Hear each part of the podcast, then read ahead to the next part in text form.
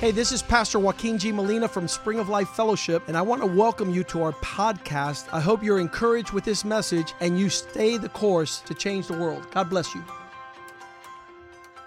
Father, thank you for this time where we find ourselves once again in the house of God, having a seat among the people of God, those who love you and welcome your instruction to our lives and to our heart, your word being a lamp unto our feet that directs our path with light that we not stumble. We know that the enemy comes in like a flood, but you will lift up a standard against him, Lord. You will raise up your banner that we belong to you. We pray that this morning your word would continue to be a good seed planted in good hearts that will give forth good fruit. We pray, Lord, that we welcome your word into our lives, that we not sin and err against you. Give us wisdom and understanding. Allow us to see your hand in our lives, and you direct our steps, Lord. We pray that you bless the word, that it would come as a double-edged sword and cut away from our lives things that do not belong, sharp and living. We pray, Father God, that we might be inspired and equipped and edified through your word. Pray that the Holy Spirit place an imprint of the heartbeat of God into our lives so that we could stay the course and not waver. That your word, Father, would produce fruit that would glorify you. And we pray in Jesus' name that you be glorified through our lives, and that Satan, soon he knows that his time is coming to an end. We pray, Father God, that the church would rise up in this season and be ready for the task at hand, that you make us the head and not the tail, that no weapon, you say in your word, formed against us should prosper, and that the gates of hell will not prevail against the church which you build, Lord. So make us strong, make us bold, encourage us through your word, give us understanding, and advance your kingdom through our lives, that we might place your matters and business as a priority to our lives, and that we might hear your voice even now as we hear this message. Be glorified, Lord. This we pray in Jesus' name, and the people of God say amen. Amen.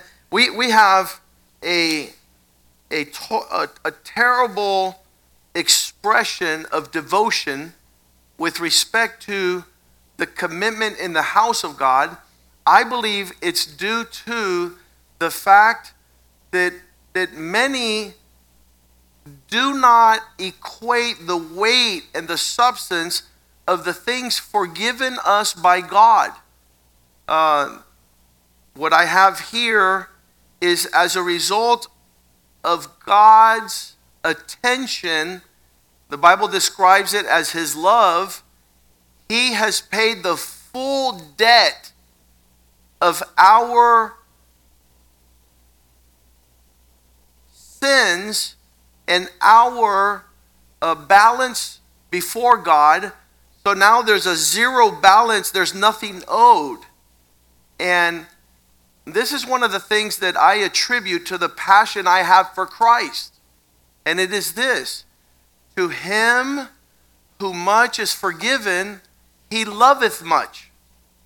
And if you haven't been forgiven much, or you haven't equated the things that have been forgiven, nothing has happened. But I believe that the forefront of the day I came to the altar to give my heart to the Lord, I was in my heart, in my thoughts, in my conscience, there was a huge load of boxcar, like a train that has these boxcars that follow it. I had miles and miles long of things that I knew I was wrong before God. There was a conscience that I owed a horrible debt I could never pay, that I was destined to hell, to the torment of eternal fires, of a worm that does not die, of not only being delivered from hell and death, but the doors of heaven were opened and a welcome. The welcome that was received by the prodigal son, who says, I'm not worthy to be a son anymore. I will be a servant. He was willing now to take the lowest place on his father's farm because of the debt of his rebellion, his arrogance, his pride, his rejecting the father's love. He just if you start enumerating all the things that are on the balance that he paid in full. And so I don't know that we can say that we're suffering the last days a horrible sense of entitlement. Like I deserve heaven. I was on a trip to Poland with Pastor Richie, and we spent many hours in that tube in the sky, the airplane, and I was talking to a young man, and I was trying to convey the understanding that who am I that God would think about me and bring a man like Richie to my life to tell me about Christ.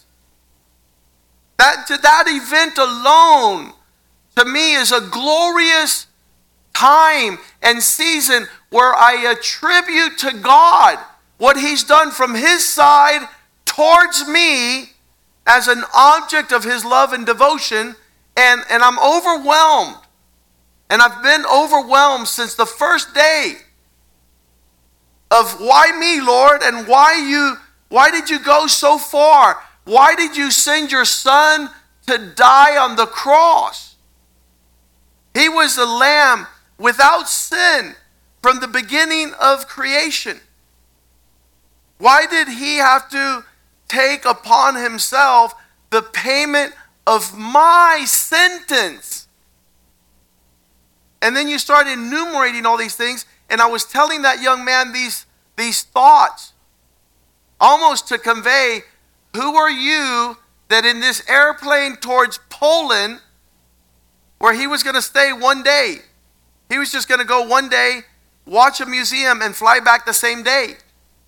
But there was a divine appointment. Men of God were on that airplane, and for 8 hours we spoke to him about the Lord. And when I was doing that, he turns around and he tells me like this, but you're not seeing it right. I go, what do you mean I'm not seeing it right? He goes, yeah. Pastor Richie owes you to have listened to him. I'm like, what? Yeah. Because if you didn't listen to them, then he wouldn't have a disciple. And I looked at that young man, I said, you are crazy in your head, because I owe the sense of gratitude, not him. But we're living in a generation where people think that they are owed gratitude and they owe no gratitude. And I'm overwhelmed because I'm thinking, wait a second, did we run into the same Christ? Did we run into the same message? I'm eternally grateful for God. Not God owes me gratitude because I listened to the gospel. And so we're living in a generation where they have it upside down. You owe it to me that I would come to your church. I'm like, what? There's something wrong in the mix. And it'll give you wrong fruit. You're not going to be part of the kingdom of God. Because my Bible says, because they were not thankful and did not glorify him, the wrath of God comes upon those without gratitude. So my concern this morning, and forgive my shouting, I just think if I'm loud, maybe you hear it better. It could be that you never went to that first place to understand the incredible debt that was paid on your behalf by the blood of the Lamb. And so begin to understand, and I don't even know how to do it correctly, but we could start here in Colossians 2:13. This is just the beginning, scratching the surface. We were dead in the amount of times that we crossed the boundaries of God's righteousness. It wasn't just like, oops, I messed up. No, you dove head first in the depth of rebellion, disobedience, and defiance. And the uncircumcision of your flesh. There was nothing in your life that marked you belonging to God. Because circumcision is you say, Lord, I am your chosen one. He now has made us alive. We went from death to life because of what God did. Having forgiven all trespasses. What he did on the cross was that everything you owed to God, he paid for. And so now what has to exist, if the first part is wholesome, if it's healthy, if it went well, then there's a debt. I thought he paid it all. He paid it all. And as a result of him paying it all, now you have a debt of gratitude. That it's compelled and flows from you in an unbelievable sense that he made you sit at the table. You were going to be flushed down the toilet. And he worked his incredible provision of redemption. So now you're not only not being flushed down the toilet going to hell, but you're sitting at the table and you're dressed in garments of royalty. And you're like sitting here like saying, I hope they don't find out who I really was, because I don't belong here. No, you belong here because he saved you by his grace, by something that's amazing grace. It's spectacular. But we would have to enumerate, where would I be without Christ coming into my life? What would have been my life without his love? And so there, having forgiven you, and I hope you do this, I hope you bring every single one of your transgressions and sins and pornographic past to be washed by the blood of the Lamb. Everything wiped out, everything clean. Because if the devil happens to say, you are sinister, you are wicked because of this, he starts enumerating your sins, your rebellion, your privacy of everything you've done against God. The message is, he washed away all my sins. Every single last one of them. From the smallest microscopic to the largest expression of rebellion, washed by the blood of the Lamb. And look what it says, verse 14. He took every charge. He wiped out every handwriting of the charges the devil had against you. Well, I say their box carts of miles of sin in my life that I could enumerate, that were thoughts that were twisted, words that were twisted, actions that were total expressions of incredible craziness against God. Maybe not against this world, maybe not against some of people that that deserve our wrongful acts. But no, everything that was charged against us was wiped out. The Bible says, as if you had never sinned, washed white as snow. If your sins are red as scarlet, God is prepared in Christ to wipe it all away. You got to enumerate this. You got to go there. You can't be above this, because then you get a wrong result and you think God owes you something. And that's a wicked mindset. And also, if you're coming to worship God with any other pretext, it's wrong. You're coming to the house of God is not because you have to.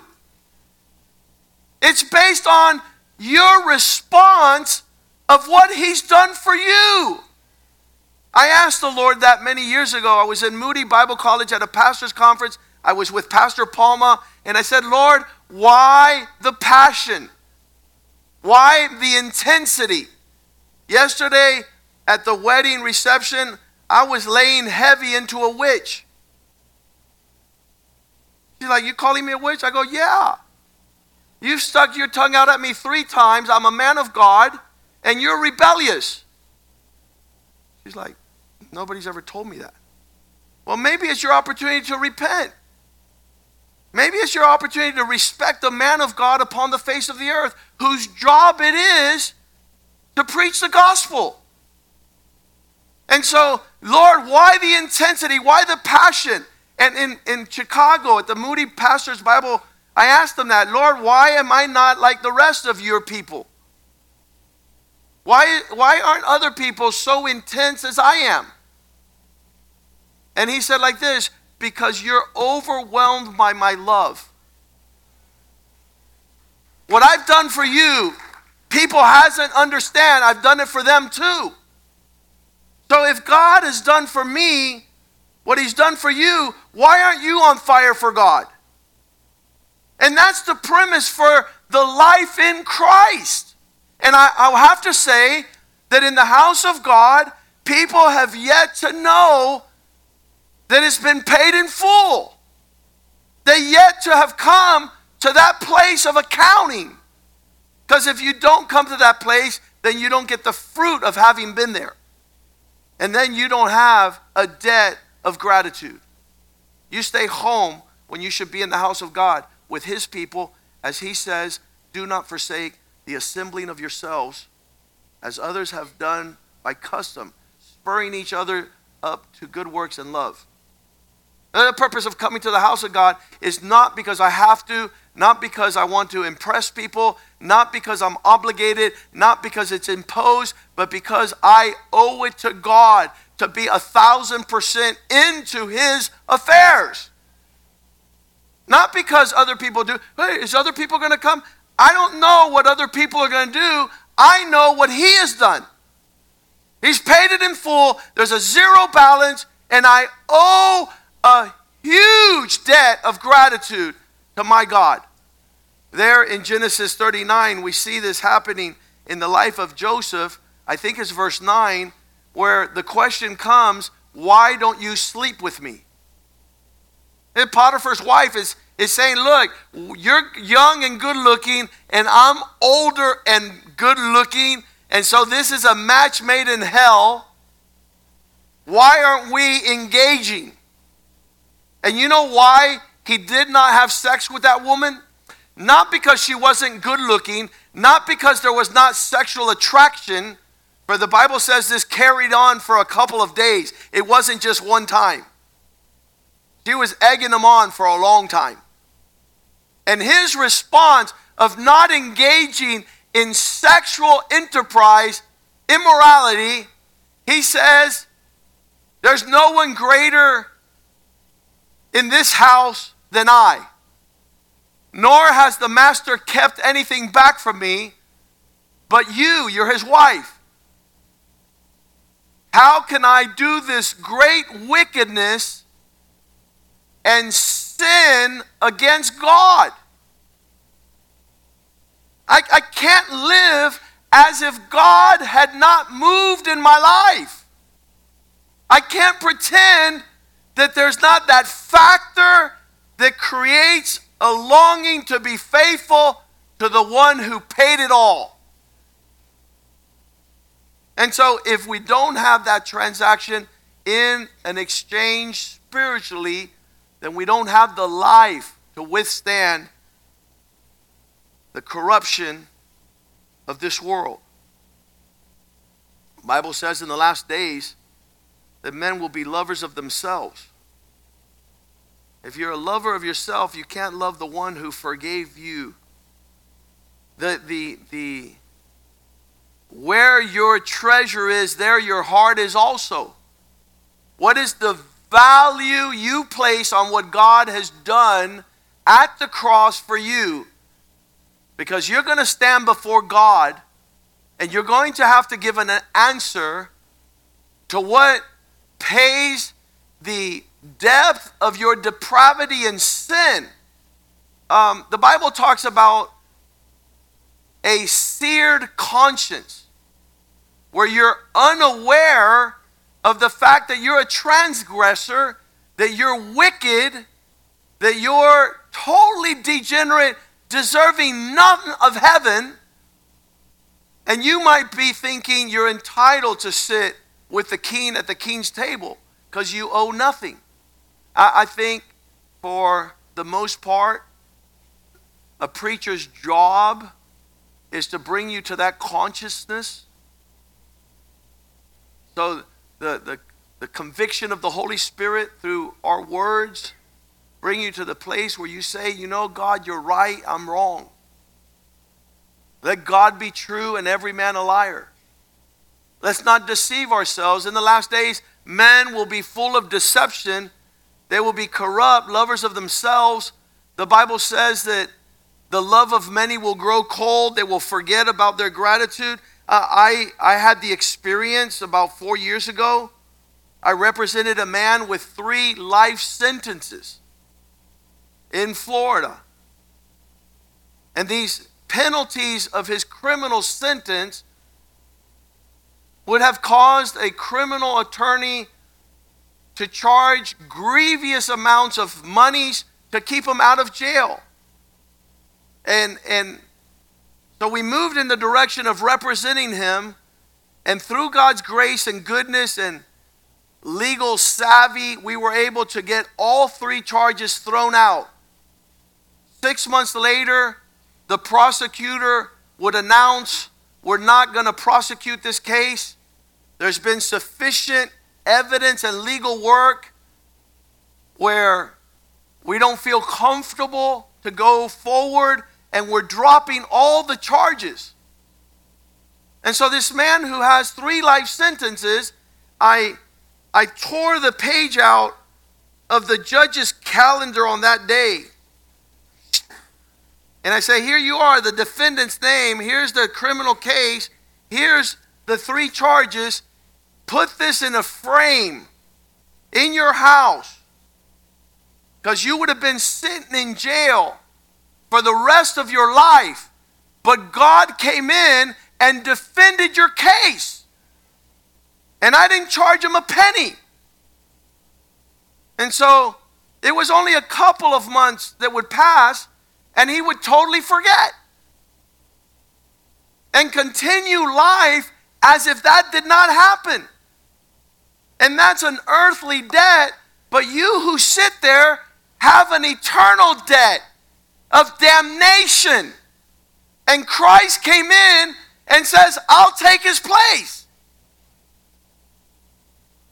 I'll take his place. So I'm going to have to grab a page out of the Bible where it says, he paid all our debt, 1 Peter 2:24. He bore upon himself, who himself, say himself, bore our sins on his own body on that cross. That we died to sins might now live for righteousness, and through his stripes we are healed. So this is the awful thing that has taken place in the church in our day. No one is told to come to Christ. Not come to Christ because he's a good God and a Prince of Peace and the Lord of Lords. Come to Christ because he's the one that took your place on the cross. He's the one that washes your sins. He's the one who they put a crown of thorns on his head and nails in his hands. And they stripped him of his clothes and he hung naked on the cross for you. For you. Boy, your sins upon himself. And so in this manner we have Hebrews 1:3 where it says, he had by himself purged the sins and now sits at the right hand of the majesty on high. So this exchange, and again, I don't know to what extent we're willing to go there to have that place of an exchange where you understand 1 John 2:2, he is the appropriation of our sins, not only ours, but the whole world. He took the sins of the world upon his shoulders at the cross. The devil had an opportunity to grab you by the throat and dip you in the profound waters of hell, backlash of your transgressions before God in a horrible existence, which I wish I could describe better. The torment, the Bible says, the gnashing of teeth, the cries of hell that are a reminder that you and I belong there. You and I belong there. We were perpetual puppets of the devil doing his work, rebelling against God in arrogance, in pride, in disobedience, in every manner of thought and expression contrary to the Spirit of grace. And there Christ came and took your place. And so that's the joy of the gospel, the good news of the gospel, the announcements of Christ. We can say now, Psalm 122 verse 1, I rejoice with those who said, let us go into the house of the Lord. My attitude changed about how I participate in spiritual matters, because it's not on the basis of accomplishing something, trying to prove something. No, in response to what's already been done. I rejoice when they tell me, let's go to the house of the Lord. Let's go serve our God. Let's rejoice that we who were destined to awful condemnation, now it says there's no condemnation for those that are in Christ. That wasn't automatic. Something happened. Conversations I have constantly, I said it last night to Mr. Carroll. I said, your daughter and Georgie's life didn't just happen. There was intervention of a place called Spring of Life, of a church that they came into, and for years they have been sowing, perfecting, and preparing themselves for this glorious expression of the goodness of God. You can't say, oh, that's a good thing. No, it's a good thing that happened in a good place, and it should be held in high honor. And then I went around to the rest of the husbands and wives, and I said, what that is happening here today do you not want for your children? And they all said, we want this for our children. Then honor the place where this happens. Honor the house.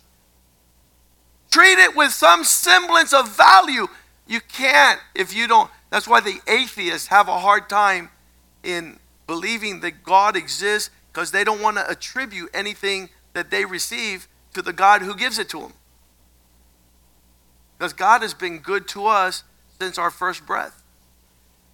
And he continues to be good. Even while we were yet sinners, the Bible says, he gave his son. He was being good to us way before we were known. He was being good to us.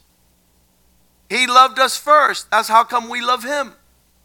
So my job this morning is to get you to understand, let's go back to the beginning, because if the beginning is not wholesome and healed, then the latter portion is defective. And your worship is lame compared to what God has done and what God expects. Because my Bible reads, to him whom much is given, a little bit is expected. Much is expected. If he deposited, he wants a return on his deposit. And this has become the task at hand in our generation, where there's a sense of entitlement. Richie, you owe it to me to have come to the Lord. You got to be wicked. You got to be insane. I'm laying my life down for you. The sense of gratitude is not, I should be grateful because I have someone to lay my life to. No. What's been deposited is what causes there to be a debt. Here, Jesus tries to describe this to one of the religious leaders of his day, to one of the Pharisees, in Luke chapter 7, verse 36. One of the Pharisees came to eat with Jesus, and he went into the Pharisee's house, and he reclined at the table. Verse 37, now there was a woman in the city who was known as a sinner. When she found out that he was reclining at the Pharisee's house, found out Jesus was there, she brought an alabaster vial of perfume, costly. Verse 38, standing behind him at his feet, weeping, she began wetting his feet with her tears and wiping with her hair her head and respectfully kissing his feet as an act of affection and submission, and anointing them with the perfume. See, this is beautiful.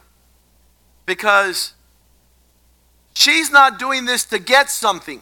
And maybe your worship is, Lord, I'm coming to church, and since I'm coming to church, I'm expecting something. No, he's already given it ahead of time. We can expect that because he gave ahead of time, he also will give us all things freely, the Bible says.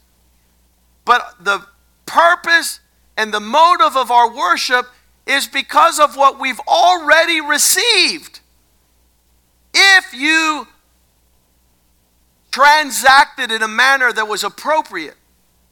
So she's sitting there, verse 39, the Pharisee who had invited Jesus saw what was happening and said to himself, be careful what you say to yourself. If this man were a prophet, he would know who sat and what sort of woman this was touching him. She is notorious in the city as a sinner. And this is the glorious expression of Jesus, who could read the thoughts of a man's heart. And he saw what the man was thinking, and he sees what you're thinking right now too. How come when people say the church is expecting me to do this? One man came in here and says, you expect me to come to all the services. I'm going to leave the church because I'm going to go to a church where they don't care if I show up or not. Oh, you're saying you want to go to a dead church. Because as long as you're in a living church, the people that are our church are going to want to ask why your debt of gratitude is not at the level it should be, because of what Christ has done, is doing, and it promised to do for you throughout. Your act of worship is based on you going there, not for me. People think they're doing me a favor. You're not doing me a favor by coming to the house of God to worship your God. That's what I'm doing. I'm here with my family because I've made sure that my wife and my children know how much Christ means to me. In my lifetime, I have to pour into my children that the goodness of our family and the blessing on our family is owed to God, to His goodness and mercy, not to my hard work and getting up early and going to be the best that I can. No, to the mercies of God who remembered me. He was there when there was nothing there, and He's still here now, taking care of us. I've made sure my children know that our blessing is not coming from a business endeavor or industry, that their dad is not savvy and capable, that the mercies of God accompany us all the days of the life. And He says, therefore, I will dwell in the house of the Lord forever. It's the byproduct of what happened at the front end.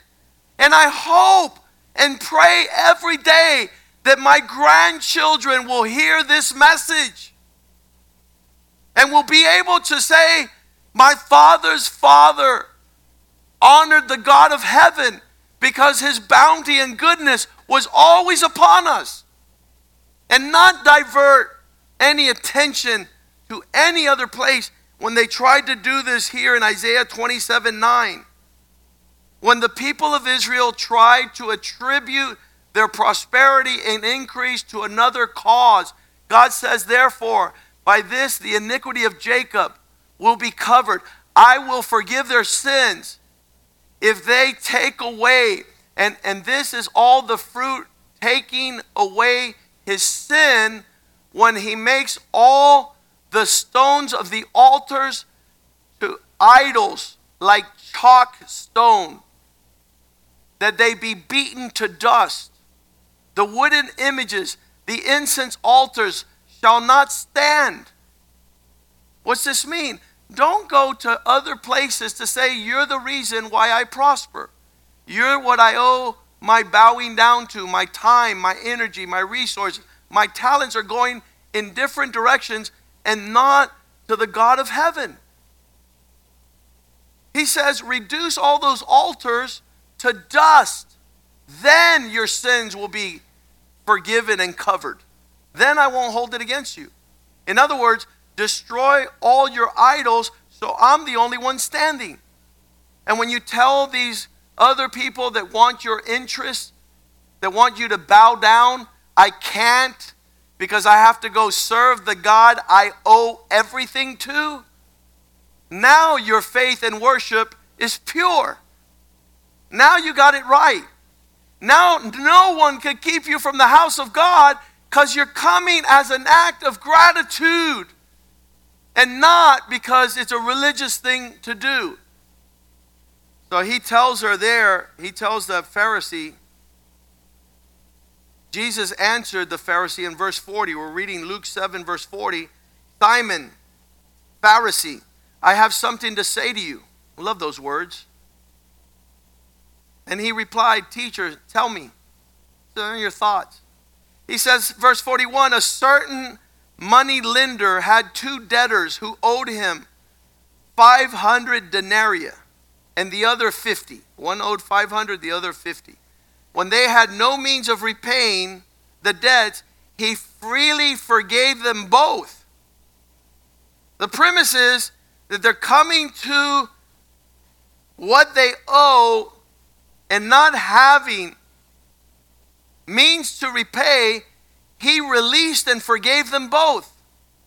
So which of them would love the master more, the lender more?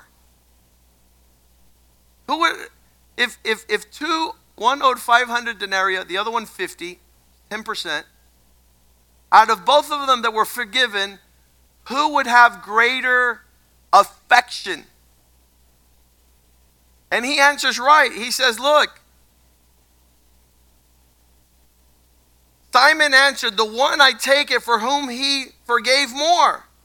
Jesus said, "You have decided correctly." So if we have a congregation of people who come to the table and all across the board, there's an understanding that the debt is paid in full. That's what Jesus said on the cross. It is paid in full. Tetelestai, the Hebrew word, the Greek Aramaic word. He says, tetelestai, it is finished. I forgave Mauricio Chiriboga's sins. He said that from the cross. I forgive Jurgen's sins. Well, Mauricio's only lived 20 years. Jurgen has lived twice the lifetime. Who loves the Lord more?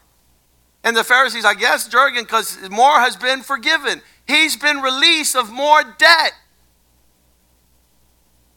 So who loves more? He says, I gather it has to be Jurgen. Him who more is forgiven loves more. He says, you have decided correctly. Verse 44, then turning to the woman, he said to Simon, do you see this woman? I came to your house and you failed to use the usual courtesies. You gave me no water for my feet, which was normal. You forgot to do even what's normal.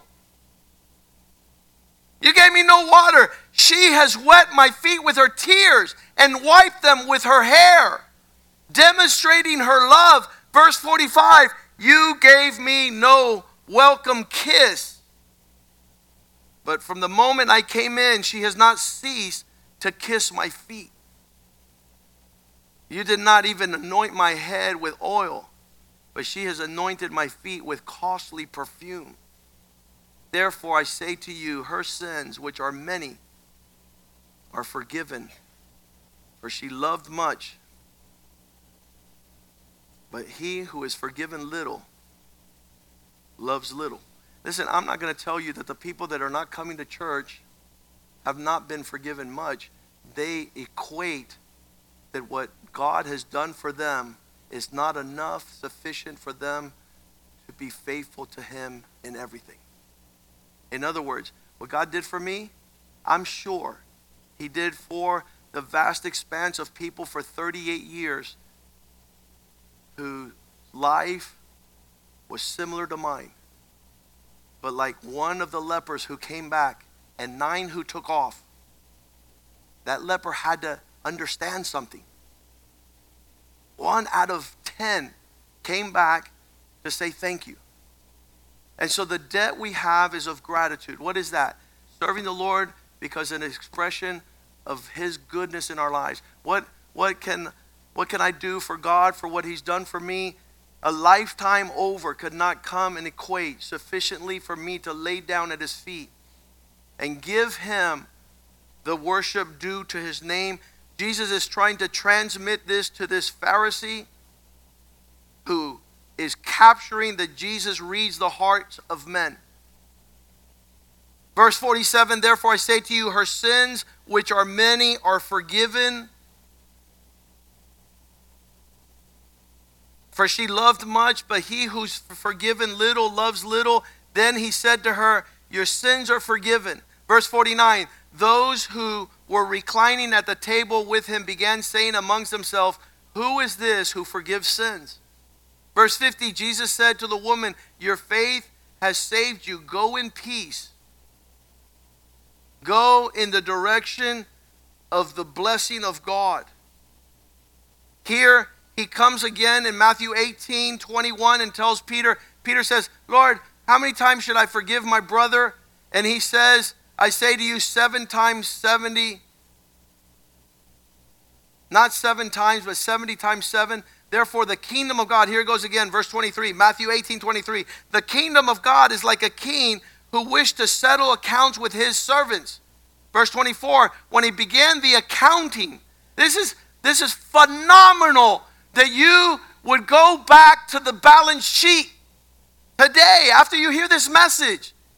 Start enumerating the things of which Christ came to hang on the cross.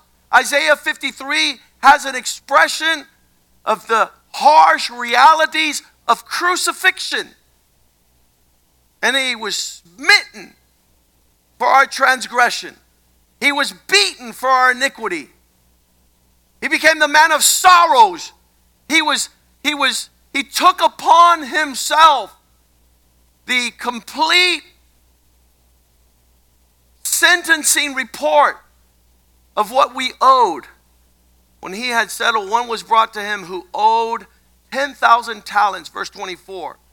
10,000. Verse 25, but because he could not repay, his answered ordered him to be sold with his wife and his children and everything that he possessed. Everything was coming down, and payment to be made. So the slave fell on his knees and begged him, saying, have patience with me, verse 26, I'll repay you everything. His master's heart, verse 27, was moved with compassion. This is the year of compassion. And he released him and forgave him the debt. He canceled. He said, paid in full. You don't owe me a single penny. How good does it feel when you're released of your debts? It feels great. Woo! I don't owe nothing. I can sleep at night. I have peace. I have joy. I have tranquility. No more anxiety. No more worry. And he says his heart, the master's heart was moved and forgave the debt. Verse 28. But the same person turned around and found a fellow servant who owed him 100 denarii. From 10,000 to 100. And he said to him like this.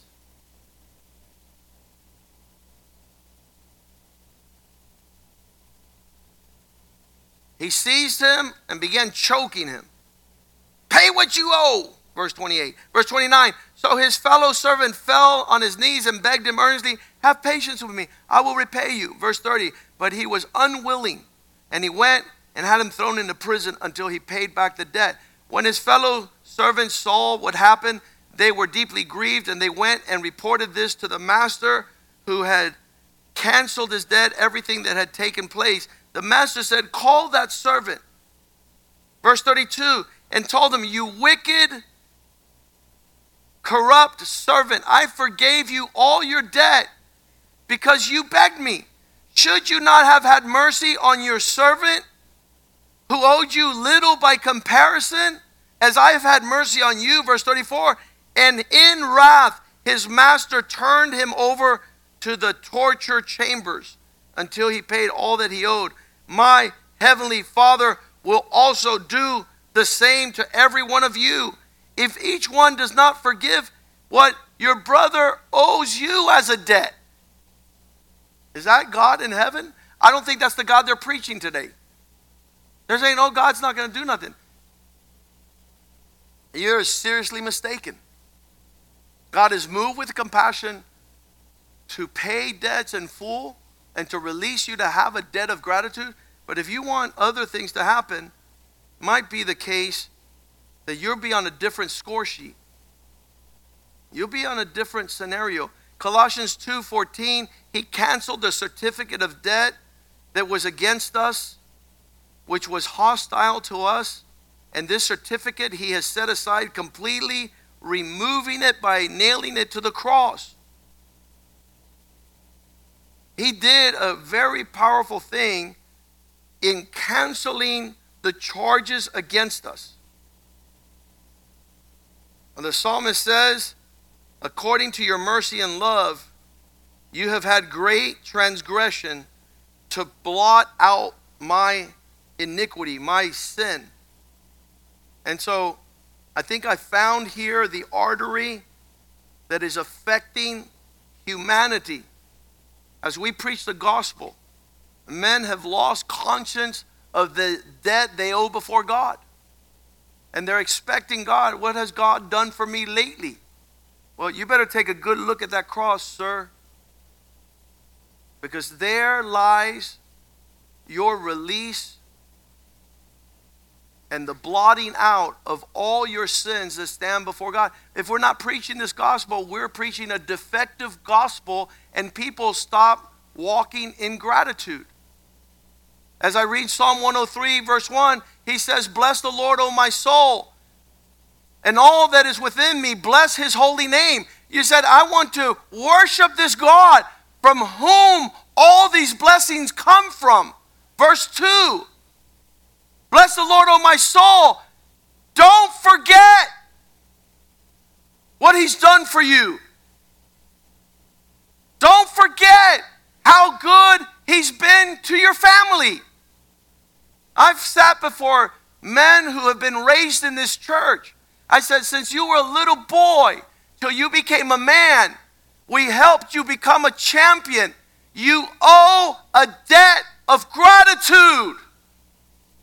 But we're in a generation where there's no conscience. They don't know how and whom they owe gratitude and honor.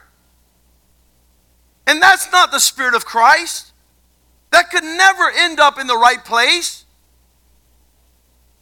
Then one man says, look, I come from South America and I work hard and I'm sending my tithe of my hard-earned work. What the portion I give to God, I'm going to send it to South America. I go, really? You're going to eat here, live here, drink here, be blessed here? Why don't you go try that at Burger King? Go to Burger King, order, and try to pay at McDonald's. And I guarantee you they're not going to have it your way. But we've lost our mind. And our children don't have consciousness because their parents are wicked. They forgot to transfer the understanding of value. If you're receiving, it's only normal that you would ask that you owe a debt of gratitude. We're not going to impose upon you. We're not going to make it mandatory. We would be insane to be losing our lives for free to then turn around to ask you to remunerate us. You could never do that. And we're not here because of what you do. We're here because of what he has done. And that's why there's no bitterness in our heart. Because all of it has been given from above. We can't turn around and hold a person responsible for what they do not. Don't forget his benefits. What are the benefits? Verse 3. He forgave you all your iniquities. You can't bless the Lord if you don't understand he's released you from everything you will ever do against him.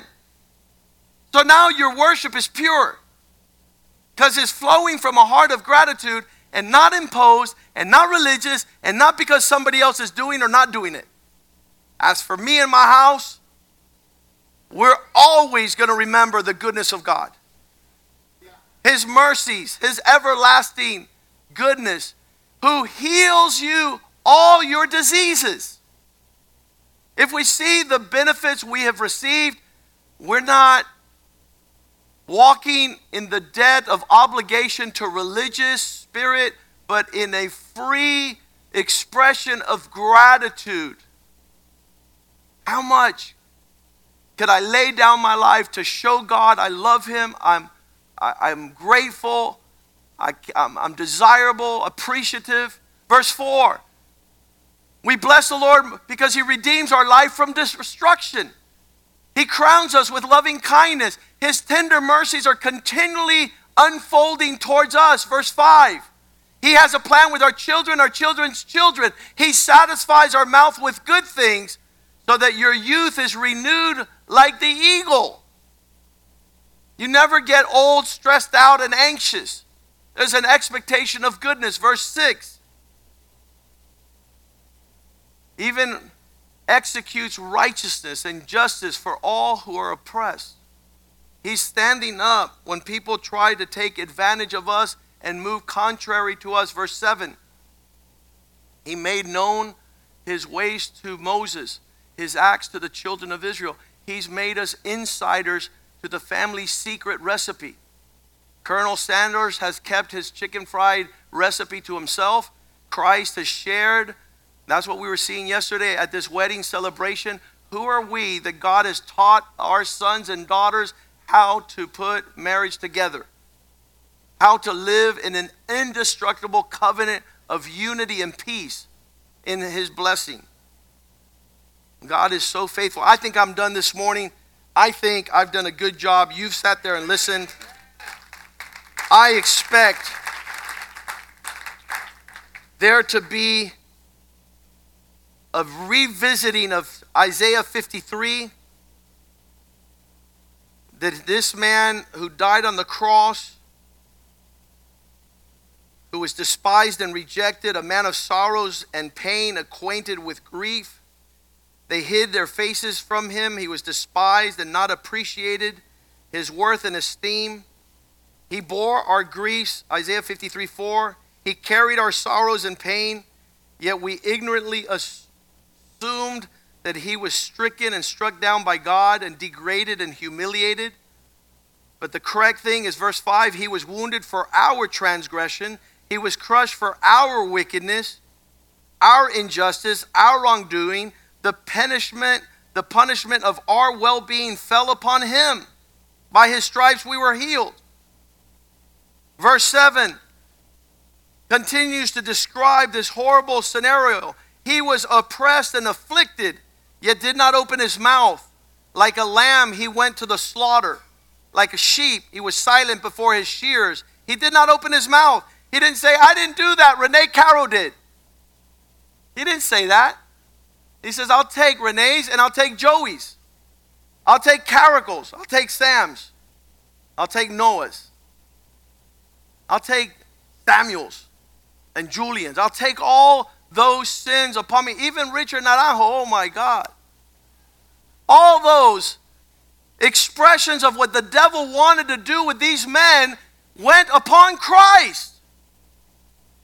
All of it on Christ.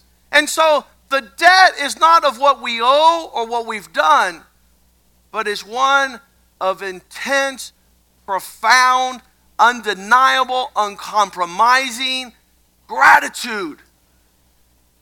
And you cannot bring gratitude in the heart of an ungrateful man who credits nothing that he's received to no one because he's serving himself.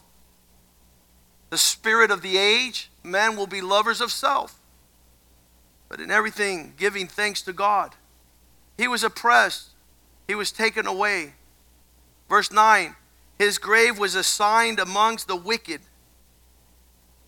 He was with a rich man in his death because he had done no violence, nor was there any deceit in his mouth.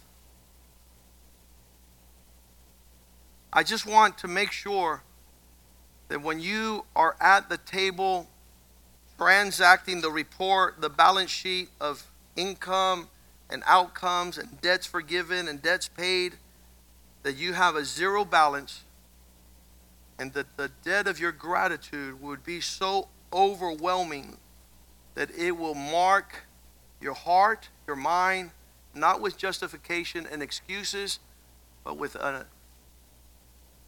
eternal debt of gratitude that we owe the God of heaven, his Son Jesus Christ, and the God Holy Spirit. Father, thank you for this morning, the house of God. We've come, we've understood, we want to walk in that reality. Everything that's ever been done against us is forgiven. We forgive the debt of others as you have forgiven our debt, Lord. We have no reason to hold anything out of what is owed to us by anyone before the mighty provisions of the cross. For all our debt, transgression, iniquity, rebellion, disobedience was satisfied by the blood of the Lamb. By the Lamb of God who takes away the sins of the world. As far as the east is from the west, you have taken away our sins from us. Allow us to walk in the wholesome expression of a gratitude and thankfulness that is unending, where the devil has no part in our lives in any direction. Pray your blessing upon your people this week, Lord. Give us everything according to your measure of goodness. You said that you have been exceedingly abundantly above in your provision of goodness than we could ever imagine, Lord. And forgive us our sins. Allow us to come to the place where we acknowledge what you've done for us. No little matter, no insignificant demonstration from heaven. No hiccup or speed bump, but an incredible labyrinth of this separation from you, that you have reconciled us with yourself through your Son. In Jesus' name we pray, and the people of God say, amen, amen, and amen. God